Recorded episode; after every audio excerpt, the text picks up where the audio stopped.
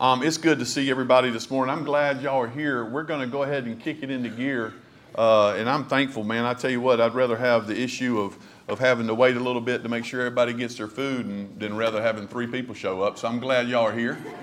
And I'm thankful for the opportunity. We're going to look to God's Word. When we, when we considered this, uh, you know, and considering the summer schedule, and I just want to reiterate a couple things. One, it is, uh, it is right, I think, and I'm pretty convinced of this, for us to do exactly what we're doing on Wednesday night and give some time during the summer as a break for so many volunteers because while we're up here, you know, when we're gathering, there's a lot of stuff happening on campus with our children's ministry and so many things.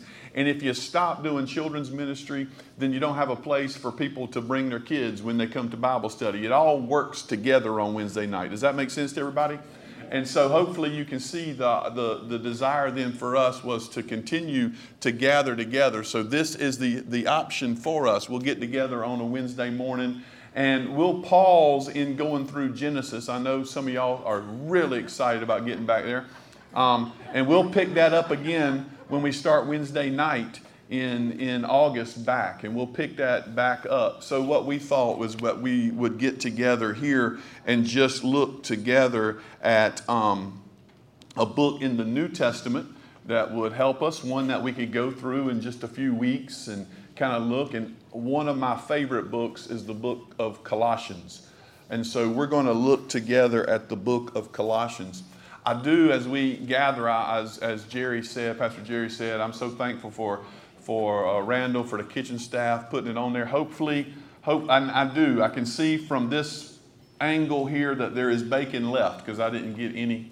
Um, and so uh, we're hoping that that would be rectified after this is over. Randall, thank you, brother. I saw your hand. Amen. Um, and so we're uh, we're glad for them just making it work, and I'm excited excited to be able to look to God's word with you guys, and we're going to do that. As we go to Lord in prayer, I do want to mention many of you in our church, if not all of you, have been praying for little Henry Glandon, and he did have surgery yesterday, a, a 12-hour surgery, and uh, they're again they're on the west coast so they're three hours behind but we did receive word last night that the surgery went well and that the family's able to be with him and, and spend time with him. He'll be in icu for a couple days as far as we understand he'll have a nurse that's one-on-one just for him through this time but the family uh, will be able to be there with him so we want to continue in prayer but we thank god uh, for that news all already so let's go to the lord in prayer Father, we thank you so much for your kindness to allow us to be here this morning. You, you're good to us, God. And if we think about it and how your word tells us that every single day we get up, your mercy is new. And every single day that we are alive, Father, is because you have uh, given us life. And so, God, if there's anything we should be, that's thankful. So help us, Father, to be thankful this morning. Thankful for the many blessings that you have given us. Thankful for the gift of Christ Jesus, our Savior, who has redeemed us from our sin and called us out of darkness into his light. We thank you for the gift of friendship and fellowship with brothers and sisters in Christ, Father, being able to partake of food together, to rejoice in, in all the good news and good conversation, to empathize and be with each other, even when we share the difficult things in life. But just the opportunity to be together and to fellowship, Father, is a gift. So help us not to take these moments for granted. Help us just to, to celebrate always in thanksgiving, Father, what you have done for us. And we thank you for the good report we heard from the other side of the country for little Henry, God. We pray that that would continue, that his surgery, uh, having gone well, would continue to show fruit, Father, for him, and that the family would be able to be with him, minister to him as he's he's there, God. And just we thank you for doctors. We thank you for the gift of, of medicine and research, Father, that you, through your uh, grace have given to us as, as a people to be able to do things just like this. And so, God, we just pray that through all of this, you would be glorified and you would be honored and you would continue to work. Thank you now for your word as we look to it together. In Jesus' name we pray. Amen. All right, I want us to if you will, turn to the book of Colossians, a little book there. It's one of Paul's letters, as you can see in Colossians 1. That's where it begins. If you have a letter, or as we sometimes refer to them, an epistle, you have one of these in the New Testament.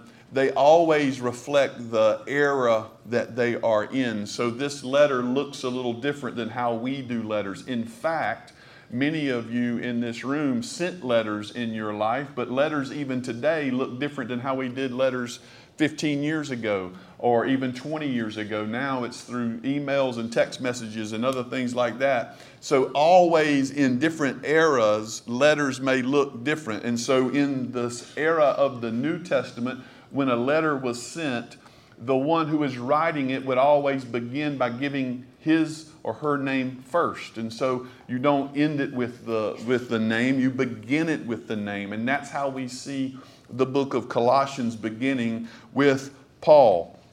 And Paul is writing here to some, as he says, uh, the saints and faithful brothers in Colossae. And so, Colossae at the time, if you um, want to understand is it's not a modern city. We, we kind of know where it was. It's not been excavated at all, even, but we know the area that it was in. It's in modern day Turkey, Asia Minor, as we talked about. In fact, Colossae sits as a little town among all of those uh, cities that we find in the book of Revelation whenever Jesus writes his letters to the churches from Thyatira, Laodicea, all of these, Smyrna, Philip, all of these. Colossae sits in there amongst those. It's about 10 miles from Laodicea, right on the Lycus River, about uh, six miles from a large city center, Hierapolis, that we see in the New Testament, all right in there in Asia Minor. These are the areas, or this is the area that the Apostle Paul went to on his first missionary journey as he goes through and proclaims the gospel in there. Now, Paul wrote 13 letters that we have in our New Testament. Understand how these letters are given to us. We begin them, if you look back, the first one given is Romans, and that's the first of Paul's letters, comes right after Acts. And then you go through 1st and 2nd Corinthians, Galatians, Ephesians, Philippians, Colossians. You go through this list. Now, they're organized for us they're organized for us not by the date in which Paul wrote them. They're organized in the New Testament by a simple, a simple method um, that may not seem so uh, revolutionary, but it's a simple method. They go from longest to shortest. That's pretty much it. Romans being the longest, then First Corinthians coming in. Now, if you have First Corinthians, you're always going to put Second Corinthians right behind it, right? So you go from Romans to First Corinthians, Galatians, all the way down to the shortest of these, which is Philemon. Colossians sits there in the middle, not because of that's the order in which it was written, but because that's about the length that it is. And so Colossians is sitting here, written at the same time as we think some other uh, epistles, mainly because Colossians is one of what we call the prison epistles, which means that Paul wrote this uh, letter while he was in prison. Now, there are four prison epistles, and there's an easy way to, uh, to remember these, although it's not, uh, it's not my preferred way. I would prefer if you could remember them just by saying the word Coke, and then you could come up with an acrostic with Coke. Instead, it's Pepsi. My point is, I'm a Coke man, is what I'm saying. But but if you think Pepsi, then you can remember the prison epistles Philippians, Ephesians, Philemon, and Colossians, right? So Pepsi, easy. These are the ones that he wrote while he was in prison. And we, we can see this passage. Uh, Paul would say this even here as we read in his letter where he talks about his fellow prisoners in chapter 4 verse 10 he talks about the fact that he is in chains in bondage here in this letter. And so it goes along with the other prison epistles. So paul is writing it like he did philippians. He's writing it from prison sending out to the colossians assuming in some ways that Paul was a busy man. He was working to advance the gospel. He was speaking. When you go into prison, it takes away some of those opportunities. And so he's writing letters now to do the same thing he would be doing if he was able to visit them or to spend time with them. And so he's writing this letter to the Colossians here in, in Asia Minor, a church that had begun there in Colossae, on occasion of the fact that he has heard about them he has heard about them and he wants to, he wants to uh, build them up, if you will, edify them and encourage them. Now, when I say he's heard about them, this letter, unlike many of the other letters for the Apostle Paul, he's writing to a church and to a people he has never met. He's never been there.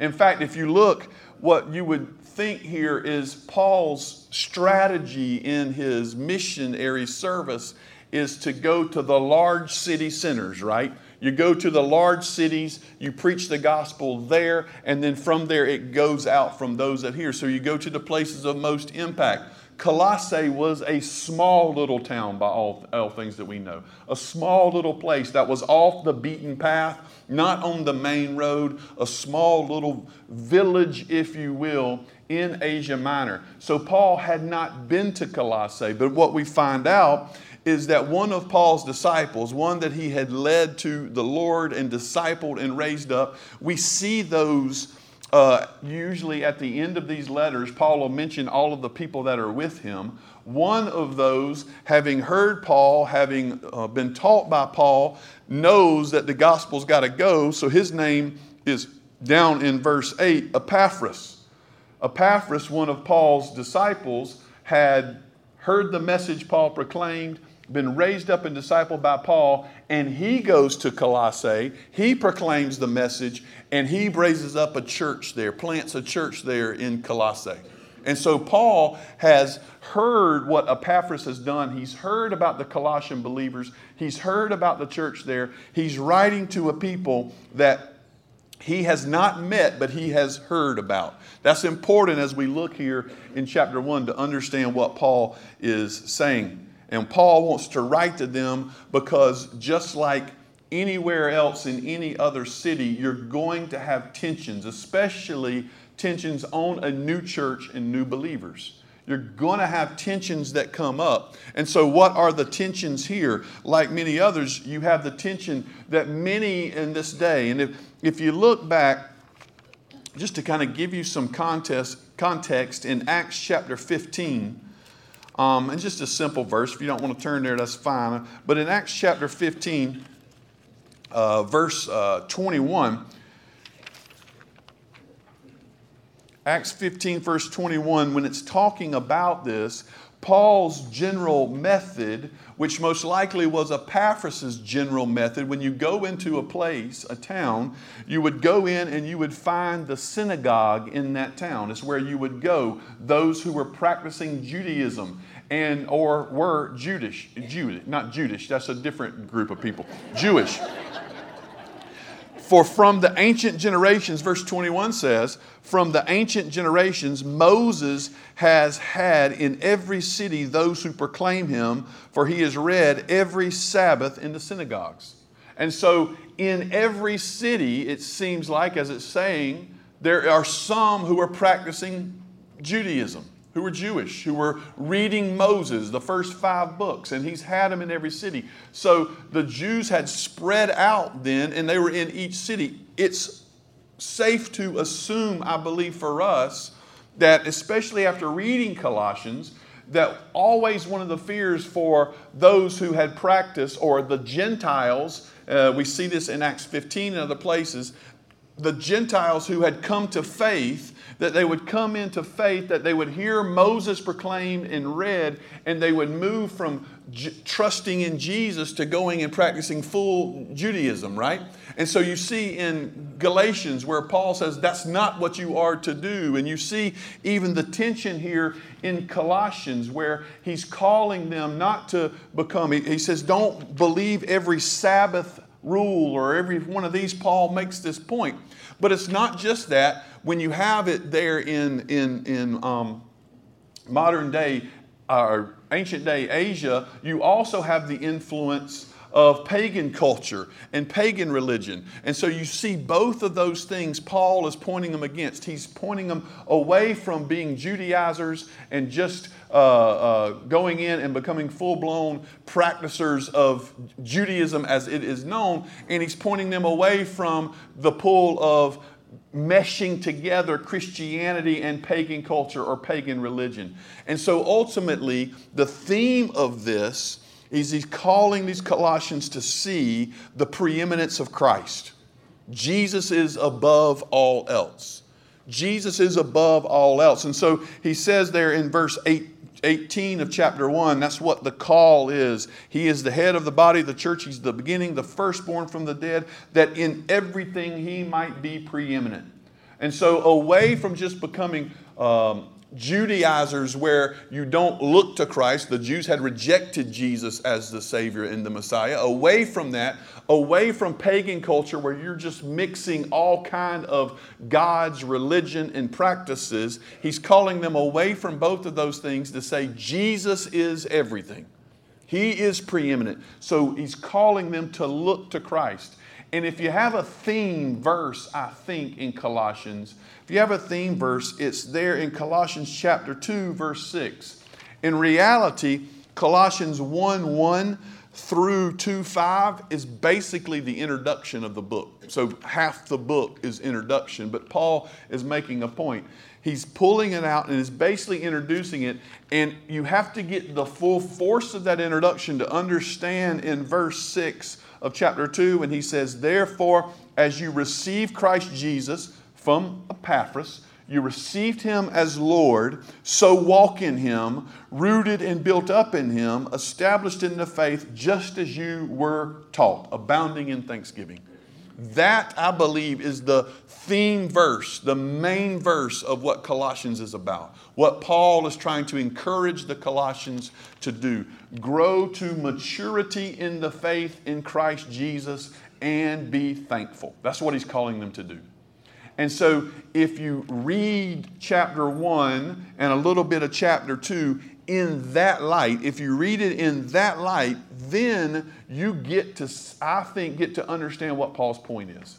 And so, quickly, we'll look here at this passage and try to see it in that light. Paul, an apostle of Christ Jesus, he says in verse 1, uh, by the will of God, and Timothy, my brother. First of all, Paul calls himself an apostle.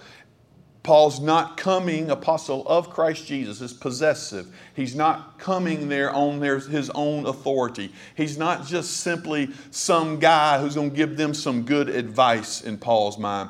If you read over in 1 Corinthians and 2 Corinthians, you see Paul's constant battle, if you will, with those who question his position as an apostle. So Paul's coming and he's saying, I'm not just coming to you on my own authority, I'm coming to you as an apostle of Jesus Christ, one who belongs to Jesus Christ and is sent by Jesus Christ, which is simply what an apostle means, one who is sent. Now, I say an apostle is simply means one who is sent. That is true, but we need to understand the office of the apostle here that Paul's claiming is something special in the history of the church.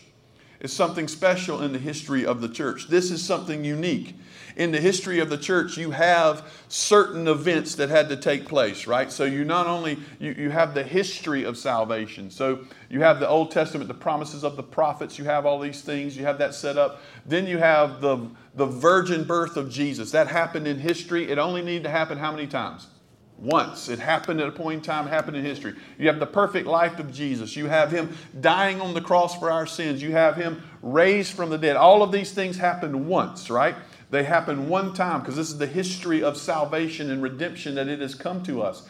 Then you have Acts chapter 2, the establishment, the beginning of the church. And from there, you don't need to have another Pentecost. You've already had the Pentecost, right? So from there, the church begins to spread. And how is the church to spread? But God has called forth these people who were called apostles with the specific task to build the foundation of the church. Paul says this back in Ephesians chapter 5 in Ephesians chapter 5, where he, he talks about this idea that they are, the, the apostles are the foundation of the church, and Jesus Christ is the cornerstone. Jesus is the cornerstone, the apostles are the foundation. So, who are the apostles? Or what does it mean to be an apostle? An apostle was someone who had been taught by Jesus, right? They've been taught by Jesus. We know the disciples, sans Judas, he's out, he's replaced. And whenever they replace somebody for Judas there in Acts chapter 1, what is one of the qualifications for the replacement? Matthias, they put in the spot, right? Remember?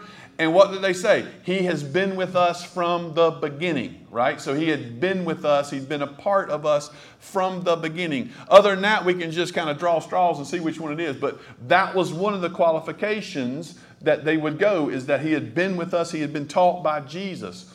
But not only that, an apostle was someone who not only been taught by Jesus, but who has been who had been commissioned by Jesus and commissioned. We think of the Great Commission, but not just commissioned by Jesus, commissioned by who? The resurrected Jesus. And so, apostle was someone who had been taught by Jesus and commissioned by Jesus, the resurrected Jesus, to go and tell and spread the good news of Jesus Christ to be the foundation of the church. What I'm saying to you is there was a certain time in the history of the church that the apostle was necessary and vibrant. And today, every Sunday, hopefully in your life groups, hopefully in the sermon on Sunday morning, this morning, what, what we're doing here, every single time we gather together and the Word is open and we read the New Testament together, what are we doing? We are building ourselves up on the foundation that the apostles have laid. For the New Testament was given to us under the authority of God through the inspiration of the Spirit by those who are his apostles. So, my point is, I do not believe there are modern day apostles in the same way as is Apostle Paul. They were meant for a certain time, in a certain period, in a certain place to do a certain thing, and they accomplished that task for us in giving us the word. So Paul comes as one who has been called. And Paul's different because he's one untimely appointed, right? As 1 Corinthians 15 says. He was one who persecuted the church. Paul is the one who, who, who, we are introduced in Acts chapter 7 as he's standing there and they're laying the coats at his feet as they stone Stephen. We are next seeing Paul in Acts chapter 8 as he's going about ravaging the church Acts tells us, as he is seeking to put Christians in jail, persecute them, and, and end Christianity having killed Christ, and we want to end this whole thing. Paul is doing all of that. And then, of course, we see Paul on the way to Damascus to do that very thing in Acts chapter 9. But who appears to Paul? The resurrected Jesus appears to him. And Paul, there blinded by the light that comes as Christ appears, he is commissioned by Jesus himself to be the apostle to the Gentiles. One untimely born, Paul says, That's me. You can read his story by the will of God. Paul is not, uh, he would never have been an apostle unless God stopped him on the road to Damascus, right? It's not something he conjured up, it's not something he came up with. God has done this. And there alongside Paul is Timothy, his brother. As he says, Timothy, a companion of Paul, a disciple of Paul. One of the things that I think the importance that we see is Timothy's mentioned in several of his books as being with him one reason for this is oftentimes he's writing to people who may have been in the synagogue or a part of the synagogue. And one of the rules in Judaism, as you are attesting to something, is that you don't believe it by one witness, but by two, right? And so you have two witnesses. So Paul is coming saying, It's me and it's Timothy here. We have two witnesses to this. But not only that, Timothy is a great example of one who was a Gentile who came to faith and now is following after the Lord as preeminent. And so here he's saying, Here is Timothy in this way. So Paul also is investing in those after him. He writes to the saints and faithful brothers in Christ at Colossae. What I love about this is Paul's never met them and he calls them saints. Sainthood is not something that we have to earn, do a couple miracles to do, and get voted on to have. Does that make sense to everybody? Sainthood is not that. Paul calls Christians saints over and over again. Uh, the word saint simply means called out one or holy one. Paul says, You, if you're a child of God and you've been born again, you are a saint. You are a saint, one who has been called out, one who has been set apart, one who is holy. Sainthood, then, is something that we have by position. If we are in Christ, we are holy and set apart for Him. Paul is referring to these people who he's never met. He says, You are holy, set apart saints, faithful brothers. Faithful brothers, by the way, this is that uh, classic formulation. Whenever Paul is writing this, brothers would have been a way to refer to everyone. Probably best understood as brothers and sisters. It wasn't just men that were in Colossae, it would be brothers and sisters. And so Paul is writing to the saints and faithful brothers and sisters, if you will, in Christ at Colossae. I love that. If you read this in the Greek, um, not that I'm a, a, Greek scholar, but Greek, uh, when you do Greek, it doesn't, it doesn't have the same word order that we do. We have to have subject, verb, predicate. We have to have this. Greek doesn't work that way. It puts importance of things at the front. So what you're trying to emphasize comes first. That could be the direct object, that could be the verb, it could be so many things. What you're trying to emphasize in a sentence will come first. If you read this sentence in Greek, the first thing it says is in Christ, right? That's how the sentence starts. You are in Christ. Paul is making a point that that's the most important thing about you. Positionally, where you are, the most important thing about you is that you are in Christ. The last thing that happens in this sentence to bookend it is it says in Colossae or at Colossae. You are in Christ as faithful brothers, saints, faithful brothers at Colossae. I love that idea because what Paul is saying here is that your rest is in Christ, in, in that. So if you're thinking location, the location where you find great rest and peace is in Christ. You are located in Christ, saints.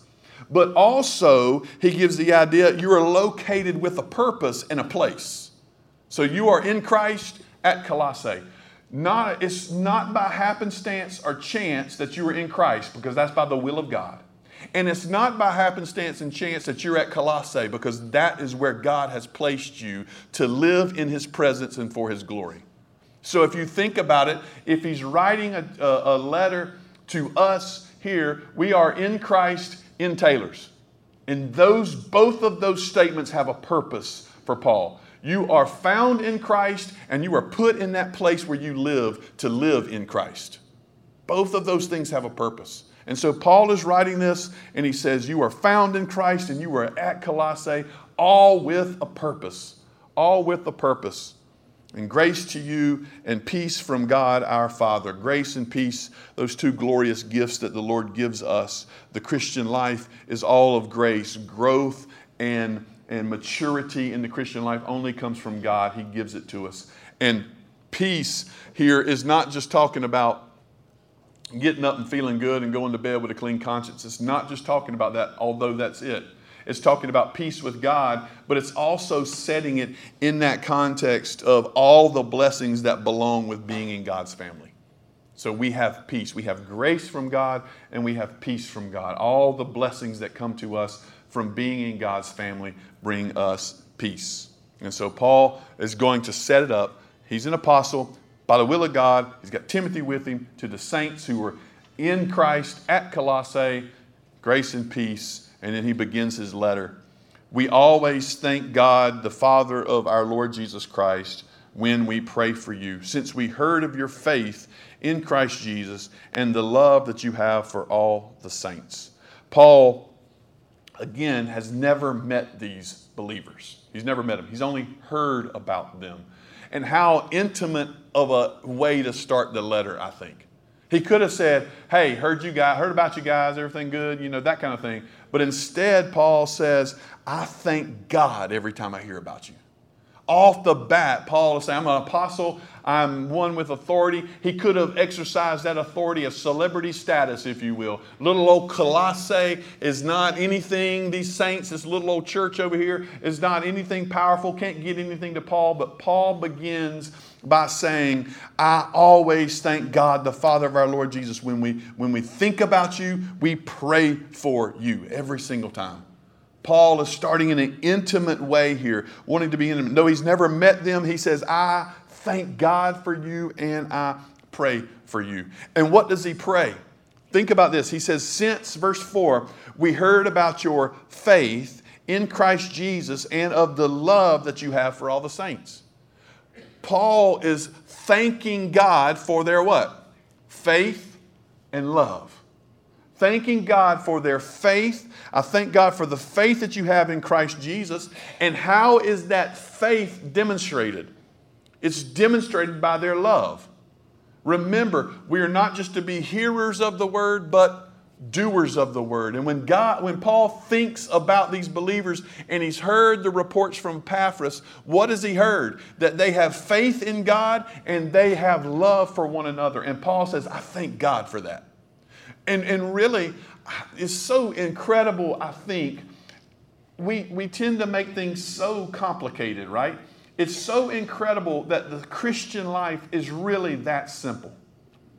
That we have faith in Christ Jesus and we love one another, right? And Paul says, that's it. I'm thankful for that. He's going to add something else, but he says, we have faith. You have faith in Christ. You trust Jesus and you love one another. I'm thankful for all of this, the love that you have for all the saints. Not only do you love those saints in your church, you love the saints in the town next door. You love the Saints on the other side of the football stadium. You know they played football back then. This, by the way, was not soccer. they played football. It's the Bible. So we, we, you know they had this, right? So Paul is saying, I'm thank God just simply because you have faith and you have love. And, and, and remember this, brothers and sisters. It doesn't matter what age you are or where you are. If you're a child of God and you're claiming Christ, you should be known for your faith and for your love. You should just simply be known for that. Not for some knowledge, not for some great act or great work or great thing. That's what I love. Remember what I was making the joke earlier, kind of making the joke, but talking about what a saint is and how, you know, uh, with the Catholic Church or something, you got to have a couple miracles that can be proven. You got to have all these other things and you got to get voted on by the cardinals to be a saint. Paul says, no, a saint is someone who has faith in Jesus and love for their brothers and sisters. That's it. No vote necessary. Faith in Jesus and love for your brothers and sisters. But he goes on there because in verse 5, I, in my Bible, I circled because, you know, these words are important. We kind of gloss over them, but he says, Thankful for your faith and the hope laid up in heaven. We can talk about the hope laid up in heaven right now.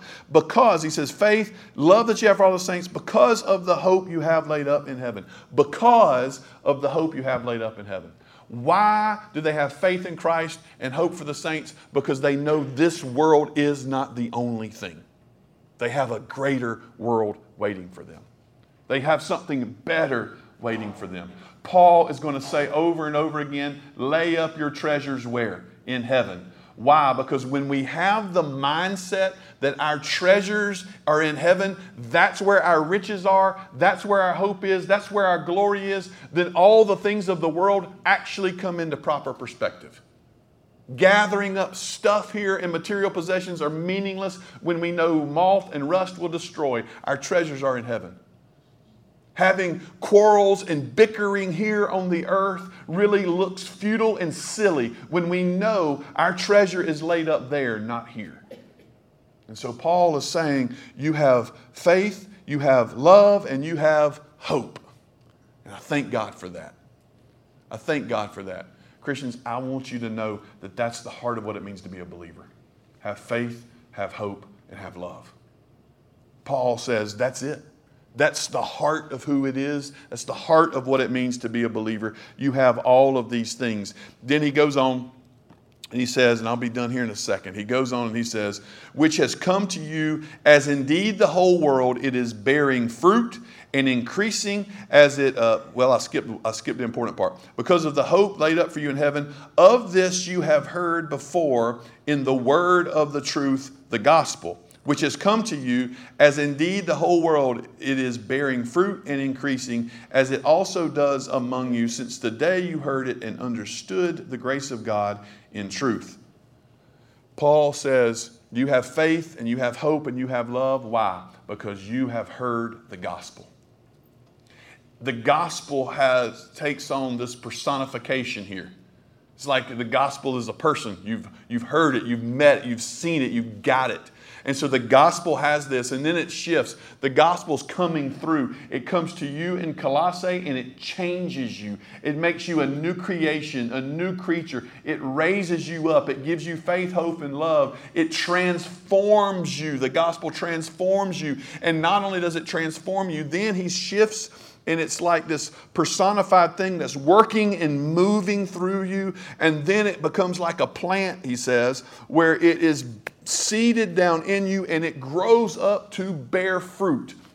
The gospel's going forth to the whole world. It has come to you. It has changed you. It has transformed you. It is making you into the image of Christ. It is giving you faith, hope, and love because the gospel has come to you. And now it's seeded down in you and it's going to grow up to bear fruit. And Paul says, I'm thankful. I'm thankful. We never, ever get over the gospel. Never. The gospel is not something you hear once, you respond to, and then you say, All right, good, what's next? The gospel is what we preach to ourselves every single day. I was a sinner who deserved hell, but Christ Jesus came and saved me. And because he saved me, now I'm a new creation in Christ. And all things are, are passed away that were old, and everything becomes new. And now that's who I am. So every day you wake up, you preach the gospel again to yourself that I'm a new creation in Christ because of what he has done, not what I have done, because of what he has done. And that gospel takes root inside of your heart, and it is to grow up and bear fruit. And we know what that fruit is it is faith, hope, love, joy joy, peace, patience, kindness. It bears all of these things so as the world will know it. So as the world will know it. As does among you since the day you heard it and understood the grace of God in truth. The gospel came to you, Colossians. You weren't, you weren't even ready for it, right? You were going about your business one day thinking everything was good and everything was all right. And then this dude named Epaphras comes to town and says, Listen, I need to tell you something. I need you to know that the Savior of the world has come. We are all lost and undone, dead in our trespasses, but the Savior, Jesus Christ, has come and He can make us alive together again with Him. They were minding their own business, thinking everything was good, safe, and happy. And Epaphras comes in and says, No, the truth is that you are desperate for a Redeemer, and that Redeemer has come in Jesus Christ. That's the truth. And that changes everything for you. It changes everything. So Paul says, You've learned that from Epaphras, our dear fellow servant. How will they know unless somebody teaches them? How will they know unless somebody preaches to them? Paul says in Romans 10, right? And so it is Epaphras, who heard Paul say that, I'm sure. Romans 10 is not the only time Paul said, Who will go? How will they know unless there's a preacher? I'm sure Paul is teaching these young preacher boys like Timothy over and over again how will they know? We've got to get to where the gospel has not been proclaimed. The urgency is now. And I'm sure that one day I'll add just a little bit of picture to it if you can. If you can see Epaphras, Paul is teaching. He's hearing what, what, uh, what uh, Paul is saying, and Epaphras is stirring in his heart. Maybe Colossae is his hometown. Maybe he passed through there sometime. Maybe he's, he, he, he just knew those people and was familiar with them, but he's stirring it up in his heart. And as Paul proclaims the gospel and says, This is urgent, how will they know unless we tell them? Epaphras gets stirred up and said, I've got to go tell them. I've got to get there. And Paul says, I praise God for our servant Epaphras, who did not leave, who did not leave you not knowing of the good news of Jesus Christ, but he came to you and you heard it, and now look at your life. It is full of faith, it is full of love, it is full of hope. All of this because the gospel has come and done its work among you, done its work. And he has made it known to us by the power of his Spirit. The Bible is Uh, people always say the Bible never uses the word Trinity, right? So, how do we understand it? Just read the Bible. Christ, the Savior of the world, Jesus, God who sent His Son, and the Spirit who does His work. It's all even right here in these verses. And Paul is thanking God for them But what does Paul do when he does that? I thank God for you. Why? Because God has done this. I thank God for you, not because you were smart and you figured it out. I thank God for you because God has not left you in your sin, but He's redeemed you and saved you and given you faith and love and hope. And now He's got a purpose for you. You are the called out ones in Colossae, you are His saints there. And He's given you all of this because the gospel has come to you through our friend Epaphras. I thank God for that in essence, then, as we come, this should stir all of us up because just put yourself, if you can, in these Colossian shoes. When Paul writes them, we got a letter from Paul. Let's read it. Y'all gather together, let's read it. And Paul encourages them. I thank God for each one of you. I thank God that He's working in your life. I thank God that you have faith when you nor- before had none. I thank God that you had love that before was qualified. Now it's unconditional because of what Christ has done. I thank God that you have hope. Before it was lost and undone, and whatever you claimed as hope was hopeless. But now you have true hope because it's stored up in heaven for you. I thank God that He has not left you in your sins, but He has brought the gospel to you. So, Taylor's First Baptist, I thank God for you, right? That God has not left us. God has not forgotten us. God has not left us in our sin and left us undone, but God came to us. And it may not have been Epaphras that came to you. Some of y'all are not quite that old. But somebody came to you with the gospel, right?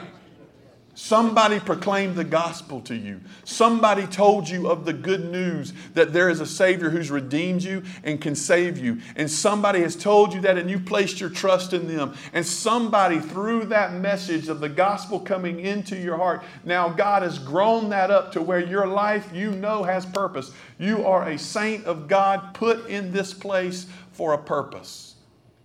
And until the Lord calls you home, that purpose still remains for the Lord God to be glorified through your heart and life where He's put you, where He's placed you. We praise God for the faith and hope and love that He's given us. We thank God for the gospel that has transformed us. And we thank God that He did not leave us in our sin, but He brought someone, sent someone to us to tell us of our Savior. Paul says, Every time I think about that, I thank God. And it should be the case for us. Let's pray together. Father, we thank you for this morning and we thank you for your word. God, you're good to us, and we praise you for who you are and what you've done.